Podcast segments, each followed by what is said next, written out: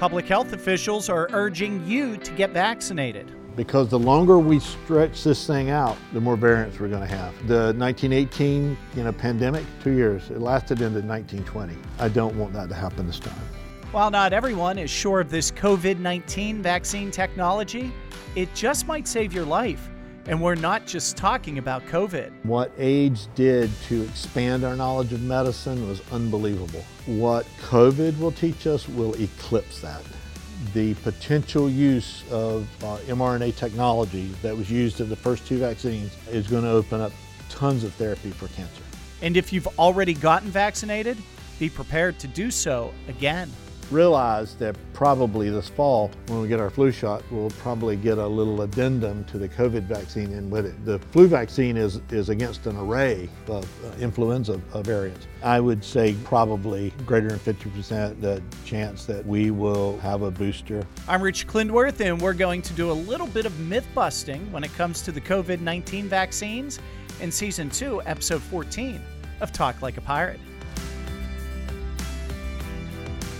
We're joined now with Dr. Paul Bolin, who is the chair of internal medicine at ECU's Brody School of Medicine. Dr. Bolin, thanks for joining us sure. today. Since COVID 19 information changes as time goes on, we are recording this episode of Talk Like a Pirate in ECU's Health Sciences Student Center on March 29th, 2021. We are also socially distant and wearing masks, so we might sound a bit muffled at times. Now that that is out of the way, Dr. Bolin, how is the fight against COVID 19 going right now? Well, I think we're in a lot better place than we were, say, a month and a half ago. Um, there are troubling signs in Eastern Europe and in several of our states here in the United States, and actually several counties in our state where cases are beginning to rise again. Uh, that has been associated with relaxation of public health policies. Uh, it has also been associated with, certainly in our country, with more rapid uh, uh, um, deployment of the vaccine. Uh, and so right now we're in a race. We're in a race between getting enough people vaccinated before more variants develop that potentially could not respond to the vaccine. So I think certainly here in America, what happens over the next three weeks is going to be very telling about what our prognosis for how normal our summer will be.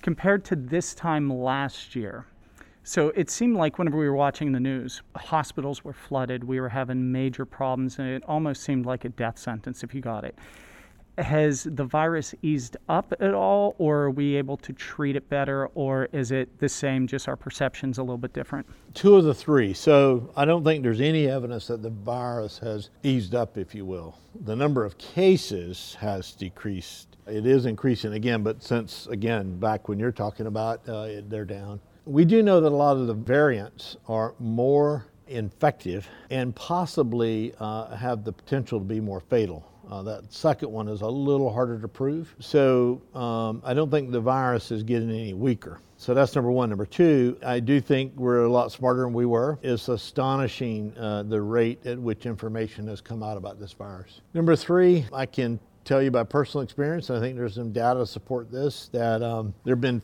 phases where we took public health measures more seriously uh, than we did at other times. I've been in stores early on in the pandemic when I was the only person in the store with a mask on. Now it seems to be a rarity, even though cases are down. So I think that plays into it as well. Well, with answers available at our fingertips, not all of that information that we can get is credible, which is why we are doing this myth busting type podcast. I've certainly watched Mythbusters, and it's a great show. And one of my favorites was Should You take your tailgate down and can you get better gas mileage? Same truck, same tank of gasoline. You can do that experiment one or two times and you know the answer. Human experimentation is not like that. Genetically, you and I are not identical. Our behaviors are not identical. And so it's much more difficult to get to a myth buster. Why are these drugs not FDA approved? They're emergency use authorization. This is not the typical path of five to six randomized multinational controlled trials that we require before we say something works. And so, because of the incredible death rates worldwide, there's been a significant relaxation appropriately. Uh, we did the same thing early on in AIDS. Uh, in fact, Tony Fauci uh, did the same thing then. I think we all have things that uh, we want to work. I'll be honest with you, I believe in, in having adequate vitamin D stores on board. The science for that is, is not perfect. And so that's an, an area where I think there's still equipoise, where we're not really sure whether it's going to work or not. There are some things where people have taken um, drugs that were veterinarian use and have applied them for human cases. A study just came out against one of those agents using metals, various metals, both inhaled and swallowed. There's just not uh, any significant science to support some of these.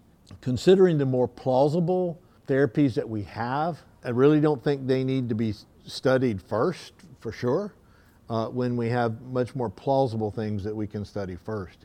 It's a very different virus. Once it's in the lungs, it, it behaves unlike anything I've certainly ever taken care of in my career. And so uh, having novel ideas is, is not a bad thing, so long as you're intellectually honest with yourself and, and how you set up your trials and determine whether it really works or not. So I guess because of this, you're not surprised that some people are really skeptical right now on all sorts of treatments. Yeah, yeah. You know, artificial intelligence that exists in the background in social media literally feeds these behaviors. If you're somewhat skeptical and, and you go to a social media site for skeptical people, then the AI picks up that you're more skeptical, so it feeds you more skeptical, and it feeds itself, feeds itself. And of course, that's why politically in our country we are doing this. And so no, I'm not surprised at all. There's actually active machinery, unfortunately, in our country that drives that process. So one one of the things I've heard about is, is hydrochloroquine. Is that one of those that are being used or not? Yeah, hydroxychloroquine, uh, early on, uh, it is a uh, rheumatologic uh, drug. It's used from other uh, infectious diseases, but there is now no data that it helps. Now, the science behind it is very elegant, that it potentially has a pathway that could be very good. Probably the biggest problem with it, it is it causes problems with the conduction of electricity in the heart. We know that COVID patients already have trouble with that. And so there was this concern that patients on that drug were actually dying from heart problems. We went through that phase for ever how many months. Uh, we actually used some of it here. We were involved in looking at that in, in some of our trials, but we don't use it at all now. Do you have a myth that you would say is the most common that people are coming to to you about, and you're like, eh, that's not quite true? I think the most troubling one that I see is when someone gets a cold. And in some places, you can't get rapid testing. It takes a day or two, sometimes three. And you go to your doctor, and in America, you know, we have to give somebody an antibiotic. And they do a COVID test and they're waiting for the result. And they tell you to take an antibiotic while you're waiting. One of those antibiotics that's commonly given, unfortunately, also causes conduction problems within the heart. And as I just said, a lot of times it's given concurrently with hydroxychloroquine, and, and then you've got this really bad mess. And then some people give people steroids.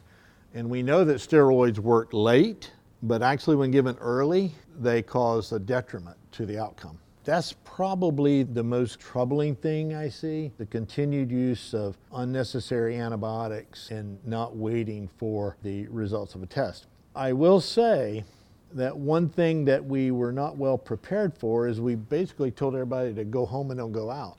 And that caused people to sit at home for multiple days sick before they would get tested. We know now, whatever therapy you're talking about, with the exception of steroids, that's the only one that's different. Earlier is better. Steroids is later is better. But a lot of patients, time they come in, they're past the real point of efficacy for that drug. Do you know what the percentage or the survival percentage is of COVID 19? Oh gosh, uh, no, I don't think anybody knows. And the reason is, is we don't know how many people had COVID. The CDC now estimates in the United States, I think the latest number they gave is a little over three times the amount of people who we know have been diagnosed. So you're getting a term called the case fatality rate. Because we don't know really the case rate, it's hard to assign fatalities as the numerator when we don't know the denominator, which is the case rate. Now, that said, we do know like hospital rates, like of all the people that come into the hospital with this, this is the mortality rate. And we've seen that all over the place. Early on, uh, some of the mortality rates that were advertised out of uh, England were astonishing. I mean, 20%. In Italy, there were so many deaths, they really are not sure they counted them all right. We had nothing close to that here. But a lot of that has to do, again, with things that they learned in England. Uh, we were able to put into place here before COVID really got here. And again, there are places like we see now in Brazil, and certainly we saw early on in Italy, where the system is so unbelievably overwhelmed, uh, you really have to question the accuracy of, uh, of, of the data. The, the numbers that, I'm going to mispronounce this, I'm sure, Manaus, I think, is the town in northwest Brazil, up in the Amazon, 2 million people in a town. And if you look at the data they have, the numbers don't work out. I don't think that's anybody trying to trick somebody. I, I think it's just the system was completely overwhelmed you bring up a point there that I've heard a lot of people say, well, I know this person that knew this person that works in healthcare, and they said, if we put that this person died of COVID, even though they didn't, we'll get more money for that. Yeah, there's all different kind of funding models, but I'm involved in a study right now where I'm going back and reviewing every one of those charts. Those charts are, are incredibly well reviewed. I don't think any of that stuff went on here. I, I do think it occurred again in areas that were so overwhelmed they didn't have time to go back and really take the time they needed to, to review the charts. You got to realize we had rapid, both rapid and reliable testing here much quicker than the vast majority of the country. Uh, our pathology department here did a marvelous job, Jay Fallon and his group. And so what we think is the norm is, is not the norm. Uh, there are places that waited days on end to get a test back. And so it was really hard to match up all that data. One of the things I've heard that, let's say the survival rate is 99%. I don't know if that would be high, low, but that's what I've heard people say. So what they're saying is, well, why should I get the vaccine if the uh, overwhelming odds are that I'm going to survive this? And thoughts like that, you can't argue with the math on, on some of these things. There's the public health answer and there's the equity answer. And both of them are right. And you sort of have to blend your response. In some countries, uh, in Russia, for example, um, they actually vaccinated uh, people a lot younger than we did initially. Why? Because they're more mobile. They're more likely to infect someone else. So you can make an argument that even though there were other people at greater risk, from a public health standpoint, it makes sense. People argue which is right, you know, because of course they're not arguing for healthcare, they're arguing for the economy sometimes. But uh, you have to have both. When we get in our van and go to a group home and vaccinate eight people in one visit, that's really not an ideal public health policy, if you will. But for equity, those people can't get out and go get their vaccine. And all you got to do in a group home like that is have one person come in and infect, and they're all infected. And so you just have to balance it. I've really come to see a lot of things where there's there's not a right and wrong answer. You really have to balance things. And that's something we've not done very well in our country for a while. Since researchers have rushed this development, can its effectiveness and safety be trusted? Yes, because in America, at least in American medicine, we're going to continue. So, like I was telling you now, we're collecting that data. We're going to continuously plow this dirt. We will always have a little bit better answer. Does that mean we shouldn't trust the first answer? Well, okay. My answer to people like that is okay, well, then go walk out in a crowd of people with COVID and good luck. You know, you, you really want to have the safest answer that we have now. Tomorrow the answer will be better. I have my father's books from medical school. Every now and then when I was in medical school, I'd go back and read them. I would just die laughing at some of the things that he was taught and it'll be that way going forward. I feel very good about the vaccines. The uh, resistance rate is a great paper in Nature now a couple weeks ago. There's two major arms, if you will, to the immune system the B cells and the T cells. And we have ability via antibodies to measure a lot of the activity of the B arm.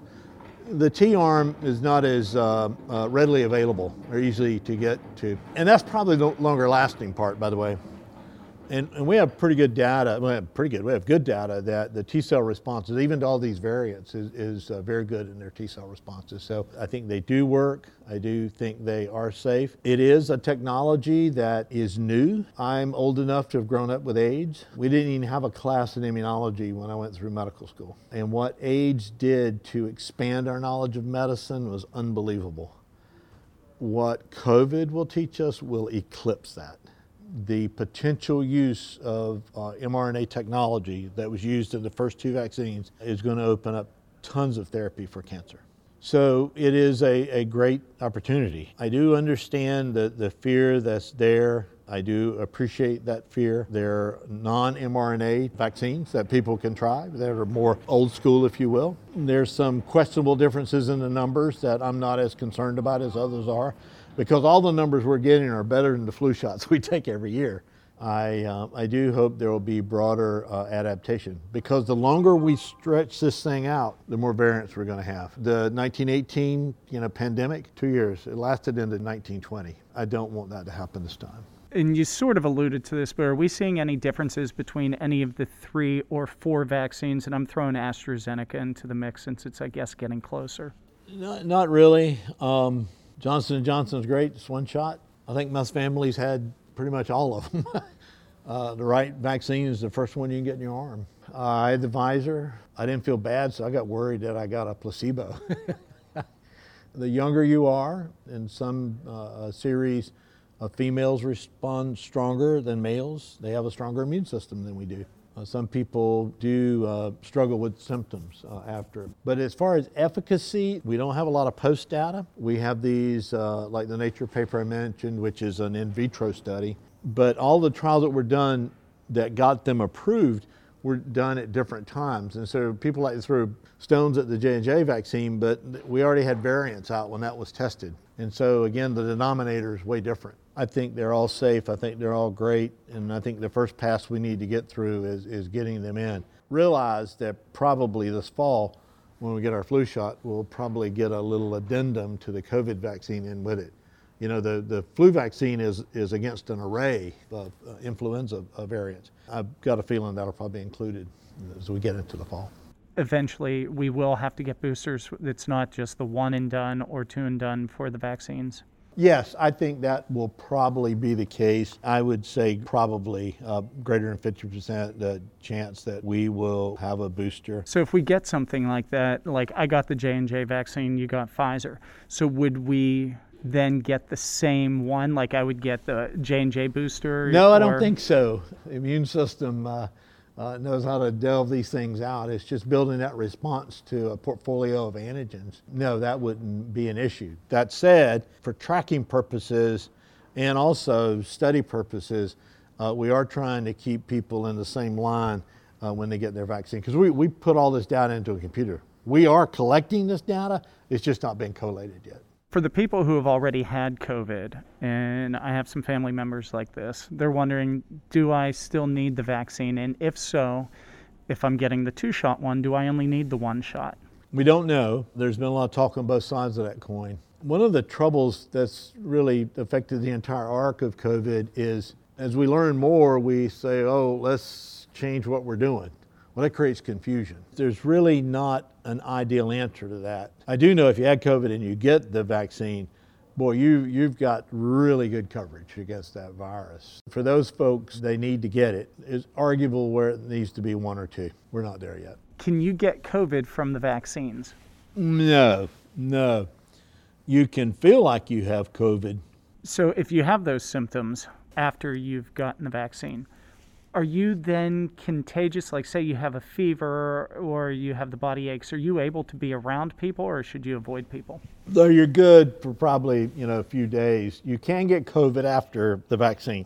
You can get it immediately. I think it's pretty safe to say that an immediate day or so afterwards is probably the vaccine. And some people are going to feel bad enough they need somebody helping them. There's a lot of controversy about medications you should take before or after. There's absolutely no data that taking uh, nonsteroidal aspirin, whatever, after the dose is a problem. There is very questionable data that taking it before the first dose, not the second dose, but the first dose, may decrease the response to the vaccine. But almost nobody has significant side effects to their first shot. It's the second shot, if they get the two shot, that's the one that causes the most symptoms. Can I still transmit COVID to others if I've been vaccinated? If you get COVID, so you have to get it first, and yes, and in some ways you could argue that is a more of a concern because most people that have had COVID after their vaccine, the symptoms are minimal, and so you might be out and about more, if you will, and able to transmit. Interesting. So I've heard a lot of people say that the uh, vaccines will change your DNA. Does it change your DNA? No, it's, it's, it's an RNA vaccine. It changes your ability to make proteins that are important. Building off changing your DNA, one of the things that then the other comment is right after that is does this make you more susceptible once it changes the proteins to die from the flu or the common cold? No, but a fascinating question for a different reason. If you look at the data that occurred in the southern hemisphere before COVID got here, they had their flu season before and you know in the early part when we were not having flu season and they had no flu. None, zero. Why? Just by wearing the masks and washing Right, hands. right, doing all the things we're supposed to do anyway, right? You know, influenza is nothing compared to this, right? So we just like wiped it out. So there is this fear, and I think it's very rational, that there are viruses that were circulating that we didn't get that are still out there, and so we've not developed an immunity against them. It has happened before in other coronavirus outbreaks. So there are those that believe that this fall we will have a very bad uh, flu season. And that's why I think we're going to probably be doing some form of this into uh, early 22. The mask wearing. Yeah, yeah. Once vaccinated, can we stop wearing our masks and being socially distant? I mean, you and I right now, we're wearing masks and socially distant, and we've both had our vaccine. Yeah, uh, we're getting there. Uh, you can still get it if you want to tout the Pfizer, what it was, 94.6%. Well, what if you want that 3%? You know, that's mm. most of the cases are not as severe with those that are vaccinated. That's good. In all the studies, there were no fatalities, which was great. So, yeah, we're getting there. But again, it, it comes down to this thing we talked about earlier. It's not about me. Every time I'm out in public and take mine off, I feel guilty that I'm potentially setting a bad example. I don't know when the masks are going to go away. I'm, we all miss that part of our lives, but hopefully soon. I, I, tell you, there's a great term we use in medicine called inoculum, and that is the amount of bad stuff that you suck down your windpipe when you get it. The inoculum is probably the most important thing in COVID, and that's why these things are, are just the rock stars of our defense. Is it blunts the biggest chunk of the inoculum? So. And then there are all these questions about what types of masks. Yeah, I I got all kinds. We figured out now what kind are good, and uh, you don't wear glasses, but what kind work with your glasses and what kind don't. And and I've deteriorated to the point that I keep them on the dash of my car. I try to rotate them. There's some data out there. Wearing a mask is more important than what kind. Do the vaccines need to be stored at extremely low temperatures because of preservatives in the vaccines? that, you want to buy a minus 80 freezer?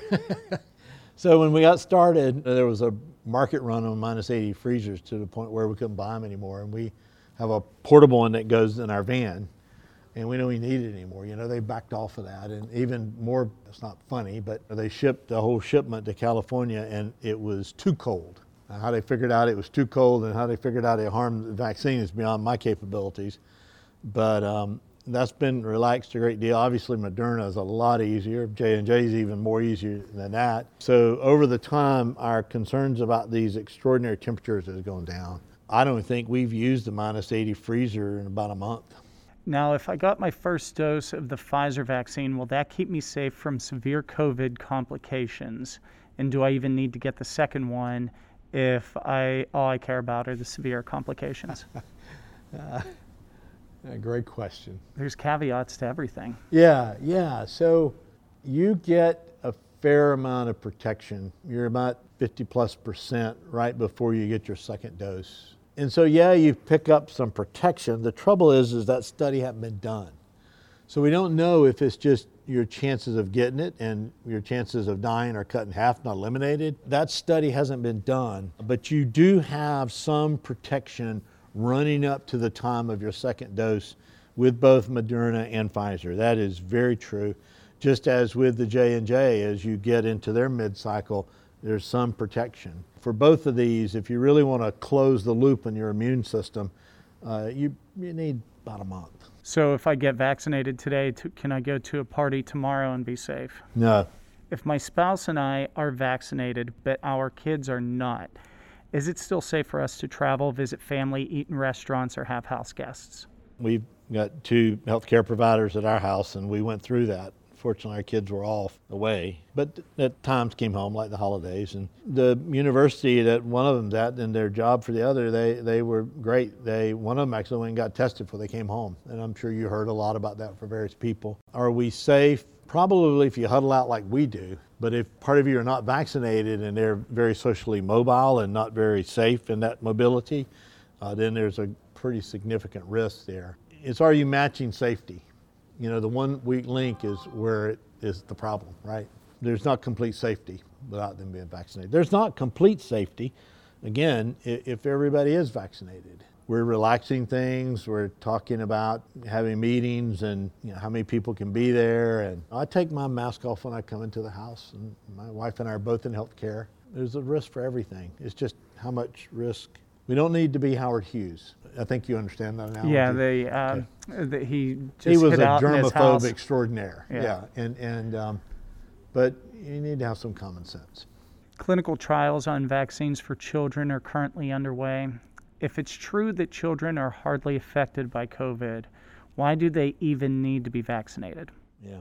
Yeah, you may recall midway there's this syndrome, not unlike uh, Kawasaki disease, that develops in children with, with COVID, uh, a severe uh, vasculitic response. So to say it is not a problem in children is, is incorrect. Now, in general, I understand where they're headed with that. Should they be vaccinated? Yes, that's just the best answer. Now, we've not done the studies. I mean, we may find something. But I think, again, the generalization is they should be vaccinated. And that brings us to parents who are concerned about the potential long term side effects of this new vaccine for their kids. Why should they trust the vaccines in that respect? The Helsinki Accord was a great step forward in, in human research, where I think prior to that time we had not realized several steps that we needed to take to ensure the safety of patients involved in, in human research. I think after that time, in general, it's been extraordinary. There have been exceptions, sure, there always is. But yeah, I think it's safe, and I think considering the alternatives. The, the trouble with this is, is it's like seatbelts, okay? The chances that you need your seatbelt are incredibly low. Putting on a seatbelt is obviously more innocuous than getting a shot, but these are low event rates. You mentioned some earlier yourself. 99% chance I'm not going to get it or die or whatever, you know. The, the math in these low rate events are troubling because it makes us look at numbers in different ways and it feeds into our emotions. And you ask questions like that, what are appropriate? But I, I still uh, would argue that the devil you know is probably better than the one you don't. We know what this disease can do to you. When it comes to pregnant women, could the vaccine negatively impact the baby? The answer to that's no. Uh, the FACOG group has come out with a position statement on that. The word no is always, you know, what we know now. I really do appreciate the fear that uh, individuals that are anticipating having kids, what they go through. We now have some data that you know, having COVID during pregnancy is not as innocuous as one thought earlier on. And I certainly appreciate the incredible burden that places on people. And one reason why we see a lot of concerns about vaccine uptake, there's a major difference between males and females in that age group. Uh, with that. Uh, I hope we can get to science uh, soon that can help us. Maybe that's the population that we don't vaccinate and we still get to herd immunity. That would be a great outcome, and then we get the science and we can relieve that. For those folks Many of them are taking flu shots. And really, we're going to probably find out down the road there's not a lot of difference. But I, I really um, would encourage them to get a, a vaccine. Anything else and your final thoughts? They call PTSD post traumatic stress disorder for a reason. You don't have, I think epinephrine is a great uh, cure all for uh, stress. But when the stress starts to wear off and, and the epinephrine's gone, the scars of what we've been through start to show. We're seeing this um, at work. And so we're going to enter into a, a phase of difficulty psychologically. And we're going to have to learn to be even more patient with each other than we were during the disease because normalcy will start to leak back into our lives. And we, we give people an out if they did something during COVID, but hey, it's over now. You shouldn't do that. And so we're going to need to get a kindness vaccine because it's going to be a difficult time as we transition into psychologically for a lot of people. Well, Dr. Paul Bolin, Chair of Internal Medicine here at ECU's Brody School of Medicine, thank you so very much Sure. for taking your time today. You've been very, very kind with uh, answering all these questions and with all your time. Thank, Thank you. Well, that's it for season two, episode 14 of Talk Like a Pirate. We hope Dr. Boland's expertise with fighting COVID 19 on the front lines has helped you with your knowledge of the vaccines and answered any questions or helped you with any apprehension you might have had. As we've said before, always verify COVID-19 information with trusted sources like the CDC and or your provider. As always, thank you so much for listening. Until the next time, please stay safe and healthy and don't forget, always be yourself unless you can be a pirate. Then always be a pirate.